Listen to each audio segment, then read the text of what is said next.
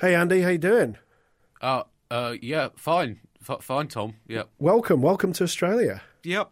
Su- surprised, surprised to see you uh, Yeah. alive. Well, you did try and kill me off in episode 200, obviously. Yep. Fake- yeah, but fake- no, no. Welcome, news. welcome to Australia. Apart from, it, did you come here by boat? Uh, not not this time. Good. Okay, because if you came here by boat, you're very not welcome. In fact, have this one-way ticket to a tropical hellhole. anyway, yes, welcome, welcome. So, yeah, how's it going? How's how's David Cameron going? Uh, Cameron, I- I've heard he's fine. I've heard he's Good, good. Yeah. Um, Barack Obama, how's that all going? Uh, uh, he, uh, um, yes, he's he's he's. Uh, where where, the, where have you been? oh, look, well, we'll just ask John. Hey, John, how you doing? Oh, now there's some news I've got to explain. I've, John? I've, I've really got to explain this. I What think- what have you done? What have you done to John? well, at least Chris, you're gonna have a busy job. Chris, you haven't fired him as well. no, I've just moved hemisphere temporarily. All right, let's get on with it. Should we start the show?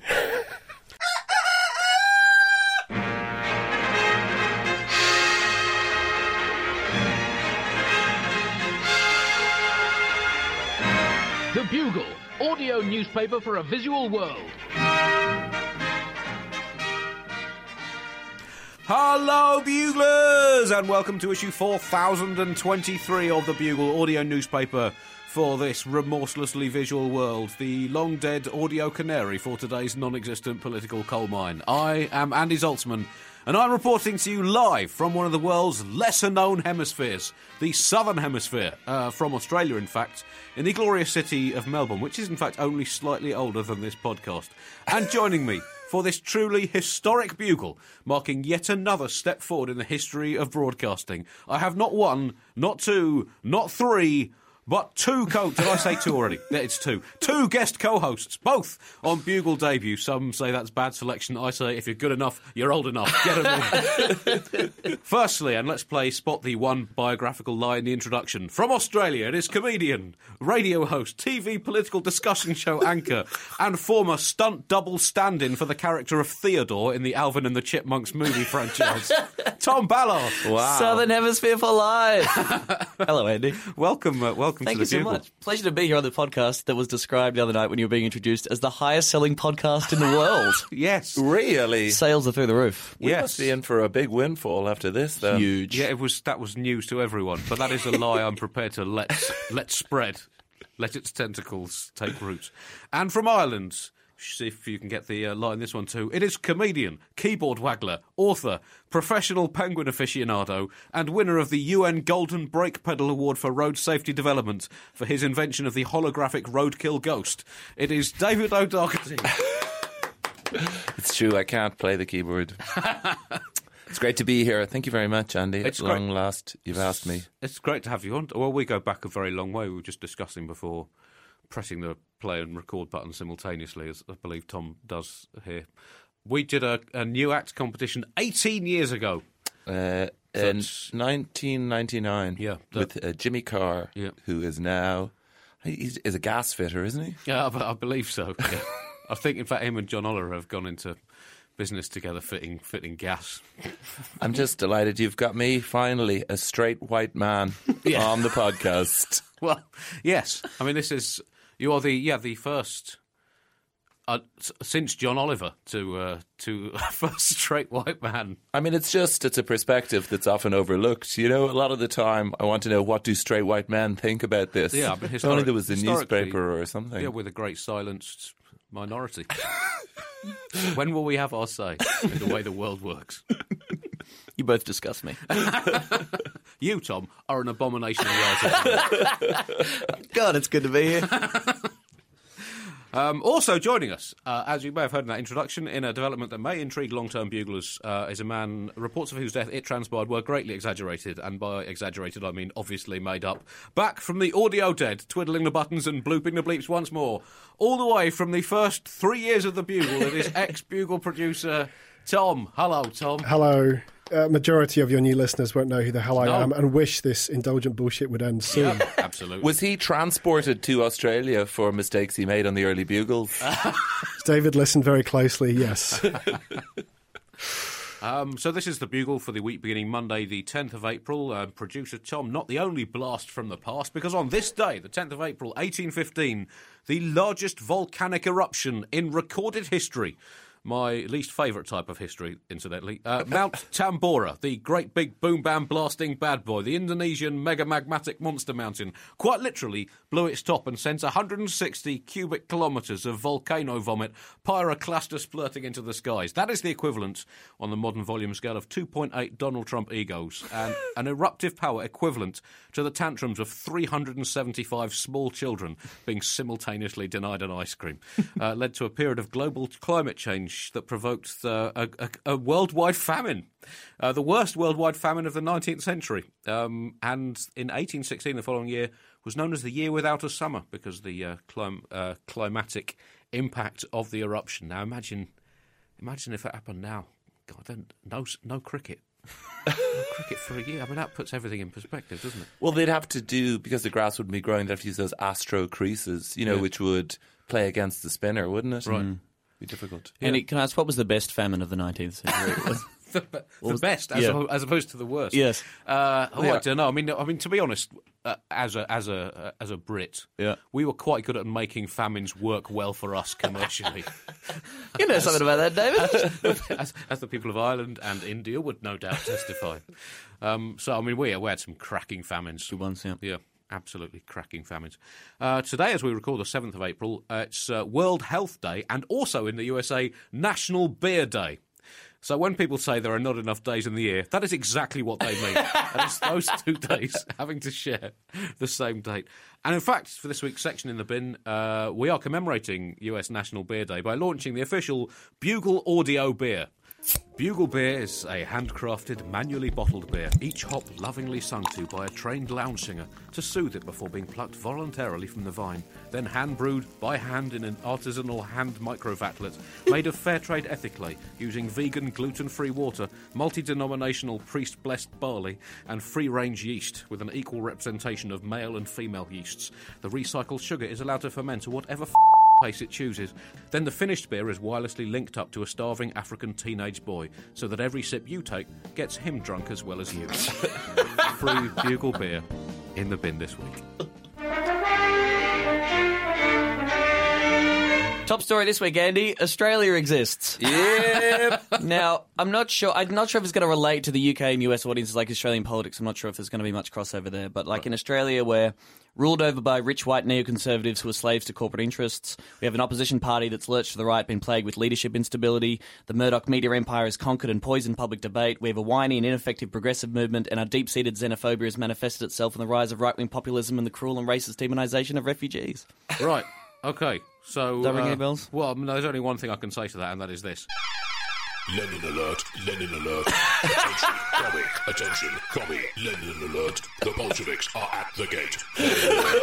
Attention, commie, attention, commie, Lenin alert. The Bolsheviks are at Right. the gate. Don't Lenin bring that lefty shit here, mate. Commie, Don't bring that audio shit here. Bolsheviks are at the gate.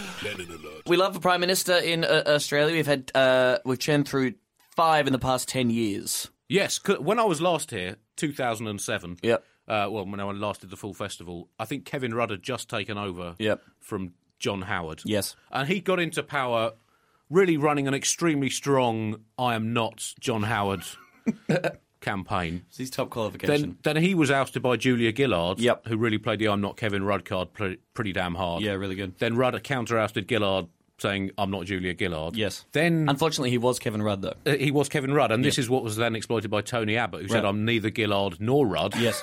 and now we have Malcolm Turnbull, who's basically got him by saying I am just absolutely anyone who is prepared to do this job. That, I mean, is that, it's a dance as old as democracy itself. Have I basically summarised That's last? pretty much it. Yes, you should Right. write a book about that. Okay, thank you. Yeah, well, Tony Abbott was too right wing. You see, far too, far too far to the right, too right wing. So For Australia? yeah, for Australia, yeah. Wow. So we fortunately replaced him with a millionaire. Who likes locking up refugees and giving tax cuts to corporations? Thanks God for the sensible centre. Uh, One of the outrageous uh, lies of Australian politics is that the Conservative Party are called the Liberal Party here. Yes. It's very confusing. And then the ultra Conservative Party here are the Conservative Party. Well, there's now the Australian Conservatives, which was Cory Bernardi, who's you know, you know, like gay marriage will lead to bestiality level crazy. he left the, the Liberal Party because they were too right wing for him, and he set up the Australian Conservatives. Too left wing, too left wing for him. Yes, too, Too yeah, left, too yeah. left wing. Yes. But that's. Uh, did he oh. genuinely say that? That gay marriage will lead to bestiality? Oh yeah, Wow. sent to the backbench. Not fired. Backbench, please. I mean, I don't know if you've been to Ireland in the last year, but there's a lot of livestock getting boned there, is all I'm saying. Yeah. Well, we we legalised gay marriage, and Brexit happened. Oh, Join the dots, people. Join the. It causes earthquakes, political ones. Uh, we love our racism here in Australia. Uh, and we like, we, I think we like the barefaced stuff, none of this casual, covert stuff, okay? Out of the open, little less dog whistling, little more blackface on national television. Okay, that's kind of the vibe we're going for. And I would, I would put our racism up there with the best in the world, David. The best. If there was a racism Olympics, we wouldn't go. There'd be foreigners there. But you could tell we'd have a great time. Uh, a leading racist at the moment is a woman by the name of Pauline Hanson. God rest her soul. Sorry. She's our Nigel Farage, our Geert Wilders, our Donald Trump. Although, like any Australia adaptation of anything overseas, it's a bit shit. She is the Australia's Got Talent of politics. I think. No good. She has praised Vladimir Putin. She suggested vaccines cause autism. And last year, when she was giving her address to the Australian Senate and making her political comeback, she was in the Parliament of the 90s, she said simply, I have two words for you. I'm back, but not alone. and I've got one word for that quote. It is really stupid. Uh, you mentioned Putin. We should uh, point out from a, a point because I know a lot of you listeners use the Bugle as a as a historical record as much as anything else. Uh, as we record, the US has just launched missile attacks on Syria in response to the Assad regime's use of chemical weapons. That is Syria in the Middle East, and that is the same Assad whose principal ally is Vladimir Putin and Russia. But don't worry, buglers, it will all be fine. What could possibly go wrong with that? And it'll all be fine because we've put some music on to suggest that it will all be fine. and because we are currently physically in Australia, which is A, the world's ninth happiest nation, and B, miles from anywhere. So there we go. I've got some Australian politics facts. Go on then. Australian politics fact one: if they if one party doesn't get an overall majority in the Australian elections, they form a coalition. Very good. Very good. I like that, David. I mean, that that that does fit into the the overall ethos of this show. You know, uh, which is uh, terrible puns masquerading as satire. Shh. Yeah. My view of Australian politics, having got here uh, last week, there's a hell of a lot of abuse in Parliament. Yes. The abuse in, in British Parliament tends to be slightly camouflaged under vaguely parliamentary language. In Australia, they pretty much just call each other to each other's face.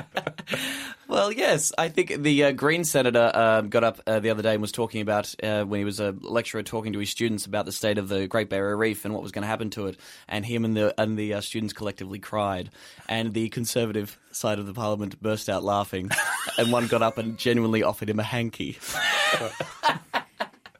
So that's good. You know, some good schoolyard bullying's going on. Uh, Mark Latham, the former Labor leader, who was very close to beating John Howard in, in the election, could have been our Prime Minister, has recently been fired in disgrace from the Sky News uh, channel for calling a student who released a video promoting feminism for International Women's Day as gay. Oh man! Genuinely said, I thought he was gay. right. Normally, if you're like a bully as an adult, you, the age of your victims grows up with you too. But he Oh, right. seems to just keep focusing on the high school level of the abuse, which is extraordinary. So, what is happening with marriage equality in this country? If There is going to be a referendum. there is going to be. Uh, is it? Uh, is it a referendum? No, there was a plebiscite, which was going to be like a, a nationwide opinion poll, but that got voted down because the gays uh, didn't like it either because they thought that the publicly funded campaign of talking about how horrible everything was would be damaging, and Yes. they could just do it anytime they like and have a free vote in Parliament. Right. It is extraordinary. The Prime Minister, the Leader of the Opposition, and the Australian people all support marriage equality, but we still can't do it. That's democracy, baby! It's quite an odd battleground to still be. I mean, when you've been beaten by Britain to legalise it, and um, and by Ireland, as David said. I mean, that legalise the real miracle that we, the most monocultural country in the world ever, the only country in the world where parsley was regarded as a spice until recently, managed to pull it off. That should be the inspiration everyone else needs.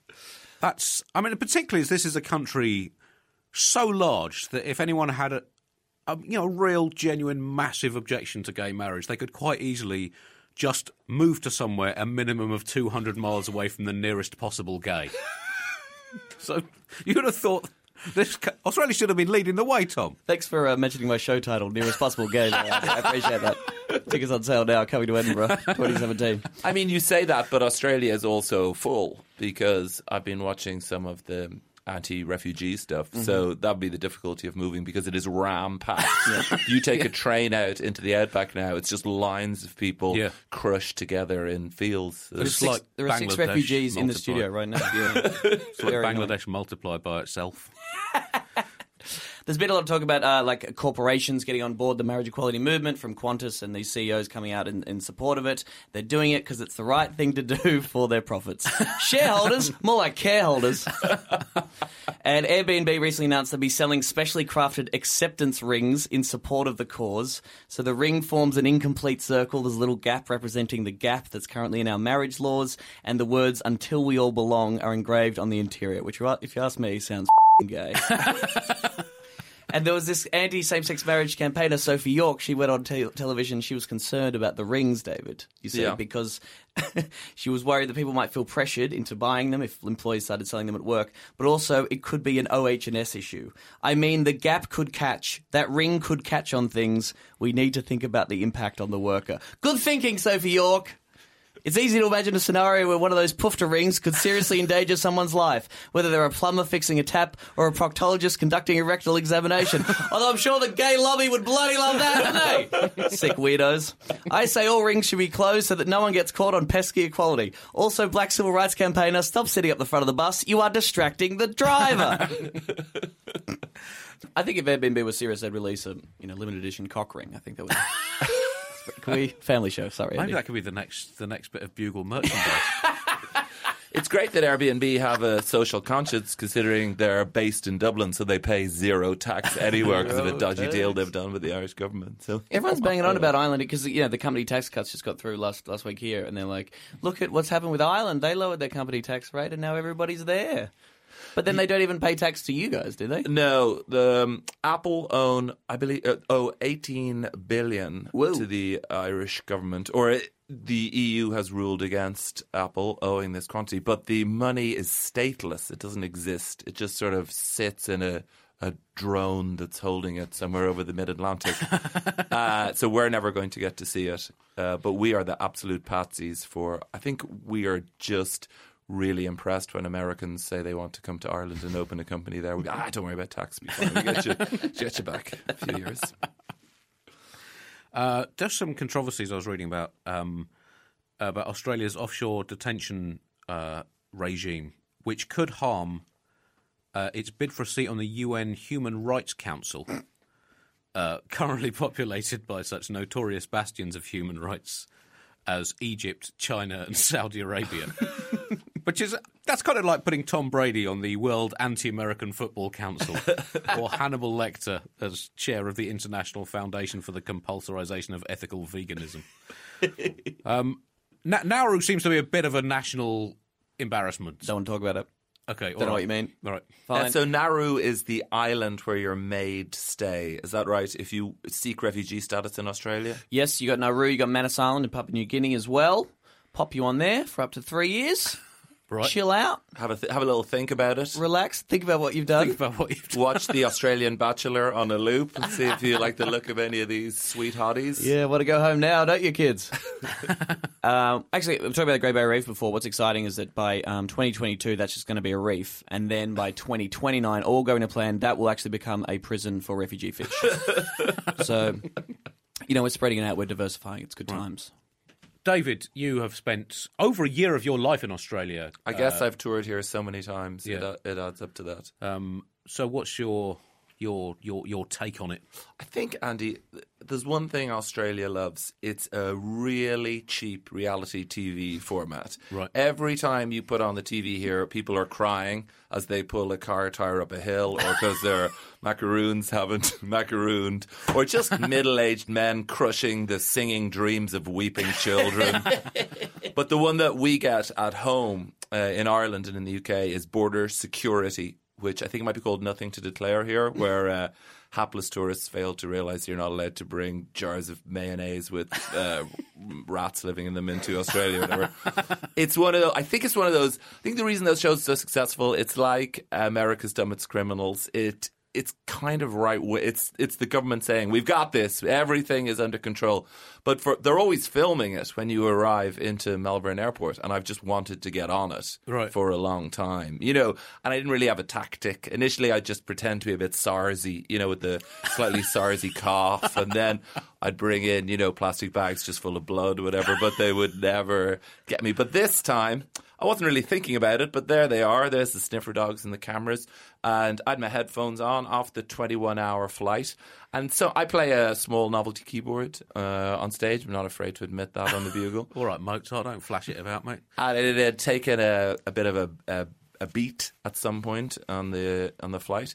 And as it arrived in the carousel, uh, my bag was playing Billy Joel's "Don't Go Changing" really loud, and the dogs rushed over, and the dogs weren't trained to deal with this scenario. But because I was listening to possibly this podcast with you and Nish Kumar, I didn't notice, so I wheel it through the airport. And the men stopped me and then went through it, but they didn't. The the, the TV cameras weren't there, so once again, failed to Oh, get on. Nothing to declare. So what I mean, what because I yeah, they as you said, they're, they're very militant about you know bringing in you know fruits Uh, products, but I mean, is insects they're they're very scared of uh, tiny insects causing But- biblical but plagues. Not, what, not late seventies, early eighties American American pop music. Joel, I think so. I think we didn't start the fire, Right. They might, which is a more agitative song, Right. You know what I mean? They, they'd be worried. in a nation that suffers terribly with, with the bushfire issue, that I mean, that is a song that has to be stamped on. It's Why a- aren't you playing Men at Work?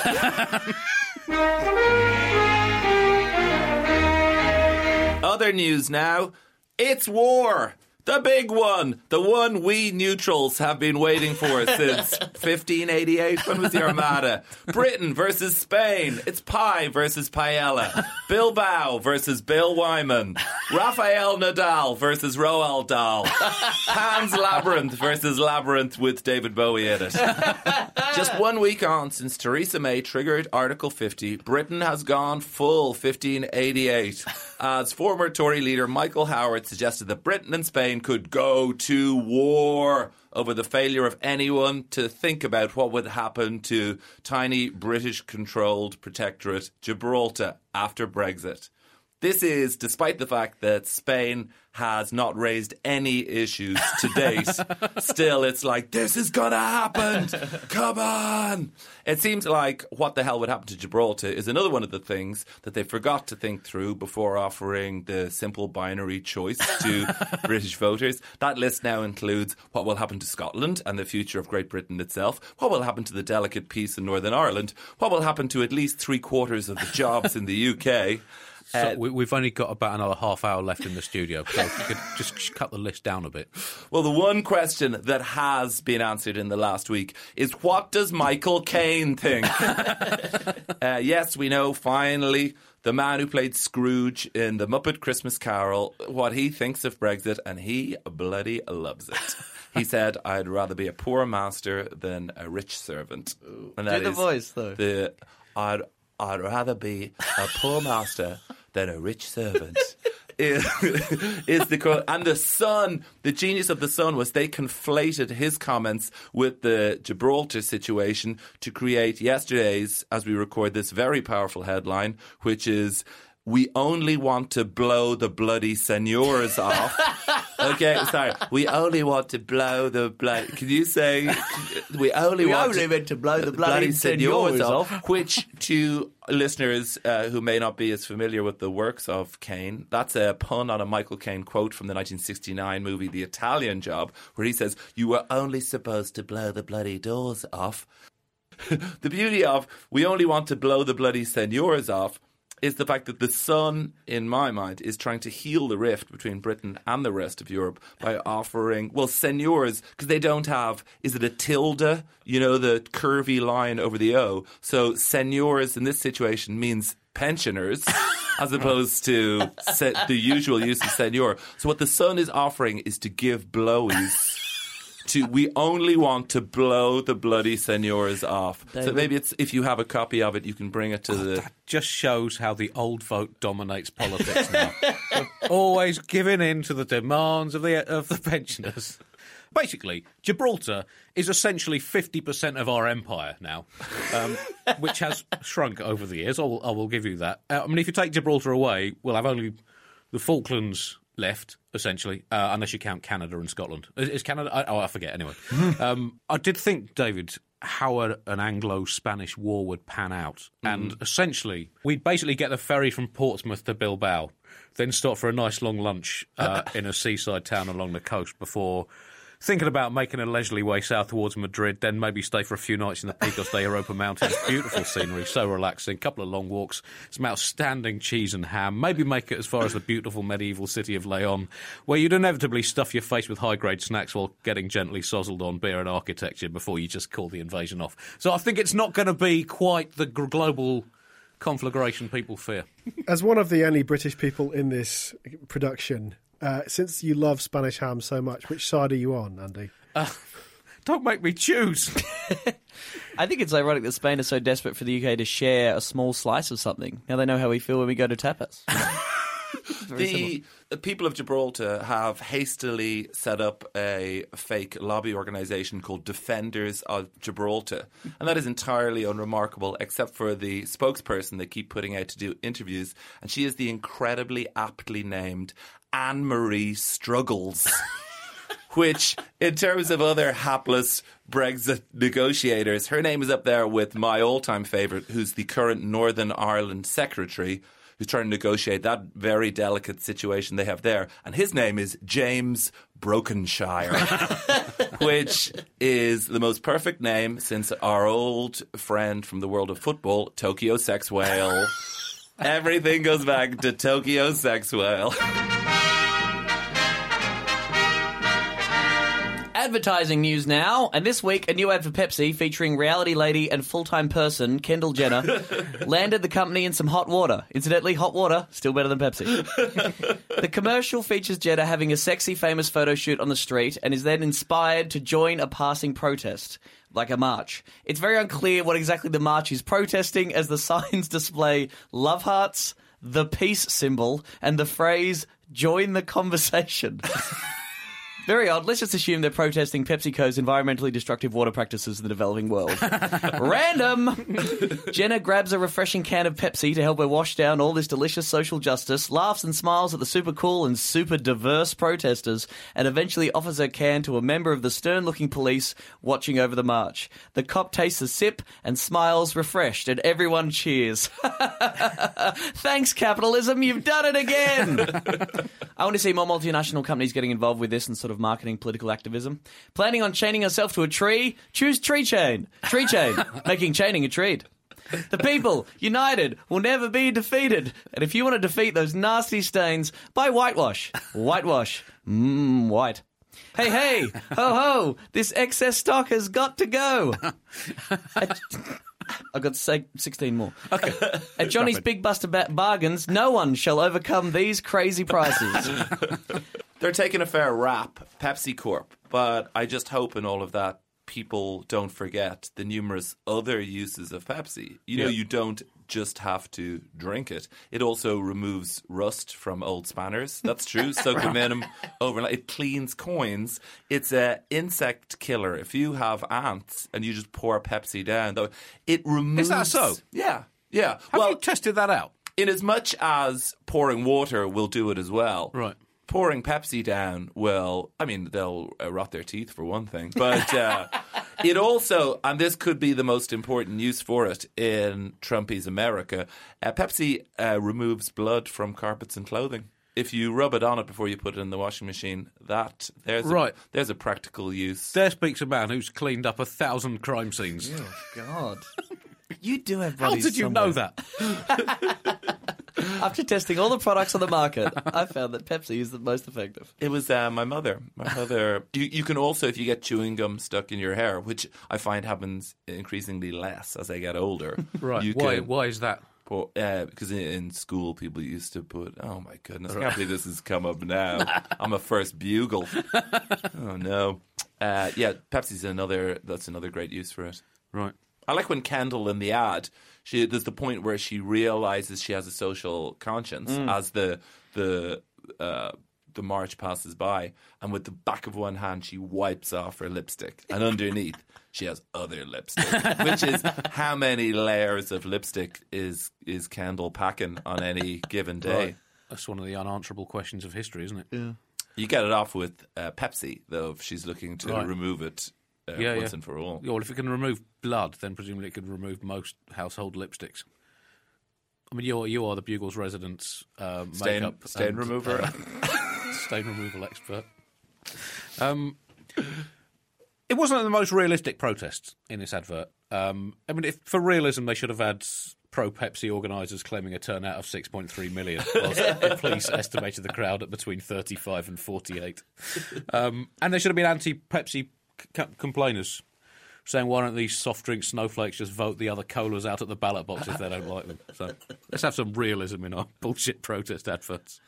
That, uh, Pe- Pepsi issued a statement saying they were trying to project a global message of unity, peace, and understanding. Clearly, we missed the mark and we apologise. I mean, I'm not comfortable with it these ways. For a start, unity, peace, and understanding are yesterday's breakfast, frankly. listen, listen to the votes of the people. You're an American company. America wants division, conflict, and intolerance. So get that in your f- advert next time. Surely Pepsi is responsible for the greatest division of the question of Coke or Pepsi, driving people apart in every restaurant across the world. A source said they shouldn't have had a celebrity face tied to it if they wanted to try and send a strong message like this. no, they shouldn't. They could have just, you know, donated one year's worth of their $6 billion profits to something that might say equality for all rather more strongly than a celebrity who gets 400 grand for taking a shit in the right brand of toilet on Instagram, trying to spread dental problems to the riot police. They could have given $10,000 to every single homeless person in the USA, clean water for 20 million children uh, with their six billion dollar profits, they want to create equal. Or on his current estimated weekly wage, they could have bought Cristiano Ronaldo from Real Madrid and chained him to a radiator for 308 years. Now, I, I don't know how that would foster unity, peace, and understanding, but it would sure as get people talking. Um, can I just uh, raise one point there, Yeah. which is so the world could be ending before this uh, bugle is uploaded. yeah, you don't get paid if there's Armageddon before uh, before it actually goes out. Should have read that contract. So no one may ever hear this this bugle. Then has this ever happened before, where there's a, a possibility of the world ending during a bugle record? Um, God, I'm not not sure.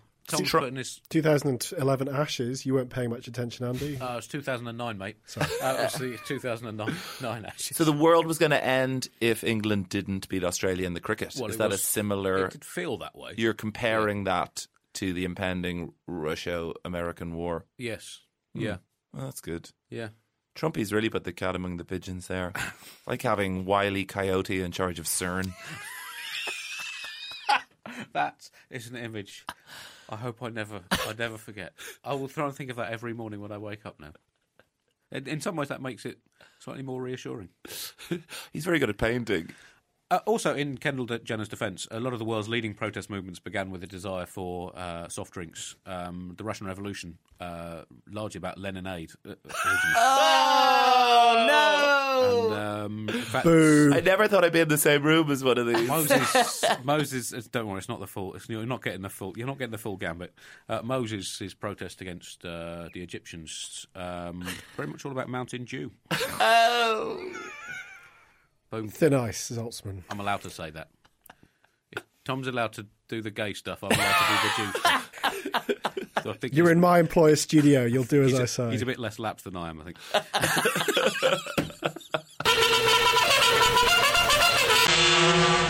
Uh, the trumpet section now, and uh, well, uh, yeah, it does appear that we are basically on the precipice of uh, of global Armageddon. It's very hard to not be unbelievably pessimistic about the entire future of the planet uh, when you look at anything that happens in Syria at the moment. Slightly extraordinary reaction by President Trump to the uh, horrors that have unfolded, saying that it had changed his mind about Syria and Assad, and that lines lines had been crossed. Which is a bit like Captain Scott getting to basically the penultimate day of his polar expedition thinking, might be time to put a scarf on. It's very tricky, really, at this point. Holy cow. If it didn't, you know, at this point, I feel if the world did explode, it's so. Be like, you know, in Star Wars, when Princess Leia sees her home planet destroyed, she's a bit sad, but part of her is also like, yeah, there's a lot of arseholes there. You know what I mean? They had it coming. I think that it is Trump's rhetoric that will get us through these troubling times. Asked if Assad. wow, that, that is a sentence that has never been said before. Congratulations. Thank you. Asked if Assad should step down, Mr. Trump said, He's there, and I guess he's running things, so something should happen. Which doesn't fill you with. Co- I say to you, my fellow Americans, in these troubling times, something should happen. I'll get back to you on the specific details, but seriously, we gotta get moving on this in some kind of fashion. I'm not taking any questions, but you know, just good luck with the whole thing. Something should happen, Andy. Yes. Well, he has slightly changed his view on on Syria. It would appear from uh, previous times when he was Donald Trump, the man who would obviously never be president of America, Yep. to the man who is actually president. His old take Of was, it's too far away, let's just not get involved. That particular take. yes, of his. essentially. Yeah. I think Assad mentioned that Trump didn't win the popular vote, and now he's just had enough. Through the roof. But if, if this latest atrocity has changed your view of Assad, then either you have been basically avoiding world news for the last six years, saving up for a massive catch-up news binge on television when you get a weekend off work. Strap in, it's going to get funky. Or you're mixing Bashar al-Assad up with the former world snooker champion Terry Griffiths. Oh, snooker. this is it. who you might think, oh, I can't believe Terry Griffiths has done this he, terrible thing. He always seemed like quite a nice, avuncular Welshman. But now this. How could the former world number three and 11 time Crucible quarter finalist have behaved in such a horrible manner? That is. That's. But, well. Essentially, the leader of the free world is a cranky goldfish. That, that is not reassuring. we ask for God's wisdom, said Trump, as we face the challenge of our troubled world. yes. Well, I mean, I think God, it would seem, he's not been dispensing much of his wisdom over the last, what, well over 2,000 years from a Jewish perspective. It, I think essentially he probably invented the PlayStation in about 100 BC. And since then has been locked in a shed playing Thragmar the Destroyer 3 Turnips of the Never Dead.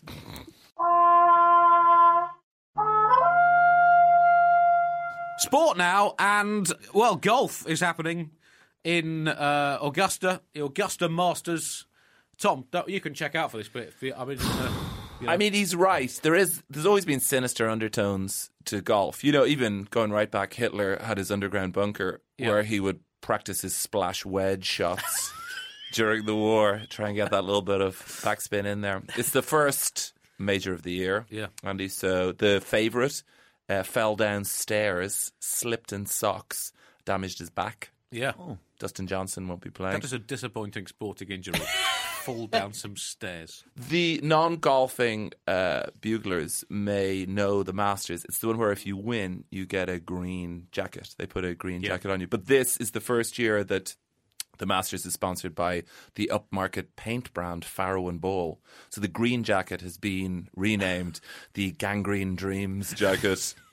That was, Similarly, another, that was another band I was in. In this July's Tour de France, uh, this Farrow Ball also sponsoring it. The yellow jersey will be known as the Custard Regrets jersey. I admire the level of bullshit you brought to this podcast, David. you have fitted in seamlessly. Here's a fact about Augusta. Uh, you know, the te- uh, 11th, 12th, 13th hole, known as Amen Corner. Name, do you know what it's, the origin of the name Amen Corner is? I don't know the origin. It's named after uh, the list of people who were allowed to be members of the Augusta National. Amen. uh, and sadly, the other part of the course, following redevelopment in the 1970s, the uh, I think it's hole six, seven, and eight uh, part of the course, formerly known as B Whites, uh, is no longer no longer there.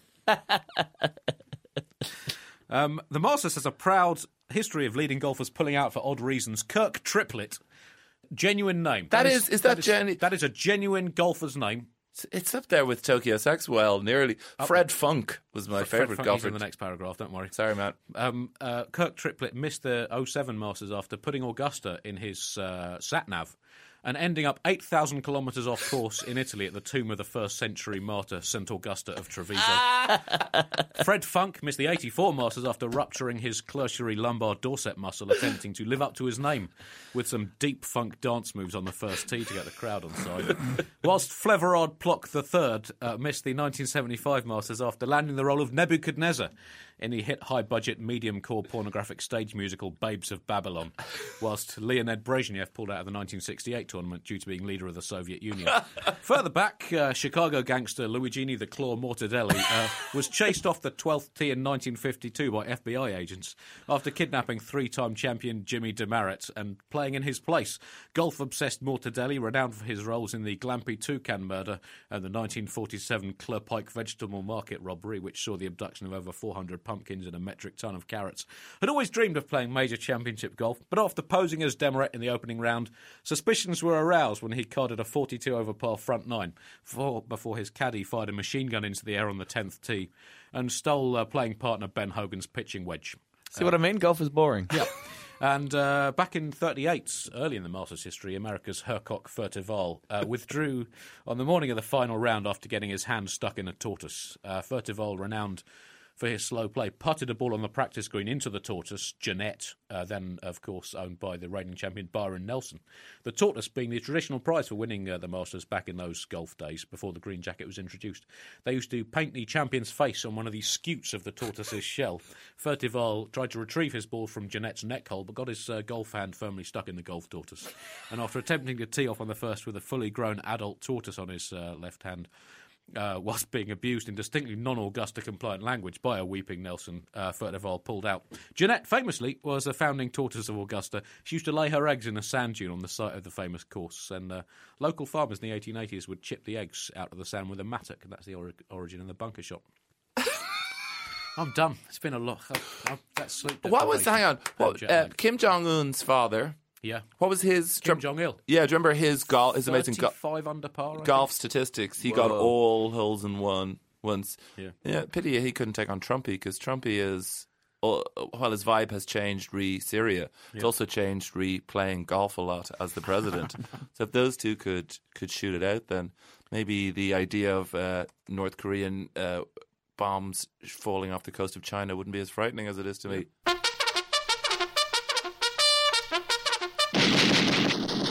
Quick uh, email now from the Your Emails section. Do keep, do keep them coming into hello buglers at thebuglepodcast.com from Simon Rogerson, who writes Dear Andy, Chris, and whoever. That's us. Um, Hello. hello, whoever's. Uh, Catherine of Valois was hot. Henry V knew it, Owen Tudor knew it, Shakespeare knew it, Samuel Pepys knew it, and I know it. She was born in 1401 to uh, encouraging stock. Her father was Charles VI of France, better known as Charles the Mad. Um, and in uh, 1421, Henry V of England invaded France so that he could rattle her. Um, and according to Shakespeare, she responds by unleashing a filthy speech that would get uh, Chris, or in this case, uh, Tom, the producer, bleeping away if he tried to broadcast it. Now, um, I, I know you guys have listened to the, the show uh, a bit. In the early days, we did hotties from Oh history. yeah, absolutely. And Our um, proudest moment. it's uh, become a tradition for new bugle guests. You have to share your your historical crushes as you come on the show. So I mean, who you know from deep back in the annals of humanity, who would uh, who gets your uh, gets Well, your going right back to medieval times, Yeah. um, when Christianity in Ireland hadn't really established, there was still half mixture of the old pagan religions and then the Christianity. A lot of uh, old medieval churches would have directly over the entrance a Sheila na gig, which is a stone lady with her legs spread right apart and what can only be described as huge flaps. Uh, which You al- said that beautifully, David. always got me always got me a little bit i- interested anyway what is this religion business all about and then i found it was some old pagan codology All right. can i say huge flaps on the bugle You just did. Yes. Yeah. Apparently so. Tom, Um, it's got to be Adam for me. Ad, going right back. Right back, yeah. adam scott the uh, australian golfer one of the favourites for the masters No, enough golf. You cannot have a hottie from history who is alive. Oh, okay. That is a basic. I think you've got to be Tom, can you remember the the rule? Because you were there in uh, the Hotties from History days, of course. Uh, I believe I came up with it, but I'm not going to. was it uh, really? Yes. Uh, was it? I think minimum thirty years dead. I think. Yeah, it had to be f- far back, just in case there were any relatives who'd get in touch. Yeah. So you're going with Adam? The Well, I mean, I Bible just think it was the first one. You know, God Yeah. would have taken his time there. He always had that little leaf over his little right. so and so, Yeah. which I think we all desperately wanted to see what was going on under there. You know, Right. Um, you know, don't be ashamed of it. There's literally no one to compare it to, so it's Right. not like everyone's going to be like, "That's small." Yeah. Um, He had a USB port. Really? Yeah, Apple didn't want. Ironically, Apple. Probably where the title comes from. who's your Hattie from history, Andy? Ah, just too many to mention. I can't. Uh, I can't. Uh, Florence Nightingale. Florence Nightingale was the real one that kicked it all. Oh, oh can't, sorry. Look, Can I just focus while we finish this podcast? Thank you very much for coming. It's been a delight having you both on. You are both doing shows at this wonderful uh, comedy festival. Would you like to plug them to our, our listeners? Uh, Tom, where you're doing a couple of shows, aren't you? Uh, yeah, I'm doing a show called Problematic. That's my stand-up show. That's on most nights, and I'm doing one off of my little uh, comedy lecture about Australia's treatment of refugees. Laugh a minute that uh, on Saturday, the 22nd of April at 5 p.m. at the Comedy Theatre. And Tom will also be appearing in the first ever live bugle uh, next Sunday, the 16th. Uh, David, Um, plug before- away. Doing an Australian tour at the moment of my show, Big Time, and then while I'm here in Melbourne, I write children's books as well, though I may not sell many after this appearance. the book is called Danger is Everywhere. I'm doing some kids' shows too. Yes, but I saw it yesterday with my very starstruck kids. uh, my show is uh, seven fifteen at the uh, Melbourne Melbourne Town Hall with a bit at the end that nearly works. Um, the rest of it's going fine. How'd it go last night? Uh, make some changes? it's nearly there, nearly. Brilliant. I'll finish it in just after I get home. Thank you very much to the ABC for hosting us uh, in their studios and for uh, podcast fans, which I assume you are if you're listening to this. Why not check out Burn Your Passports with Nazeem Hussain and the Tokyo Hotel and the other ABC comedy podcasts. Thank you for listening, Buglers. Uh, until next time, when I will be joined by Sami Shah and Alice Fraser. Goodbye.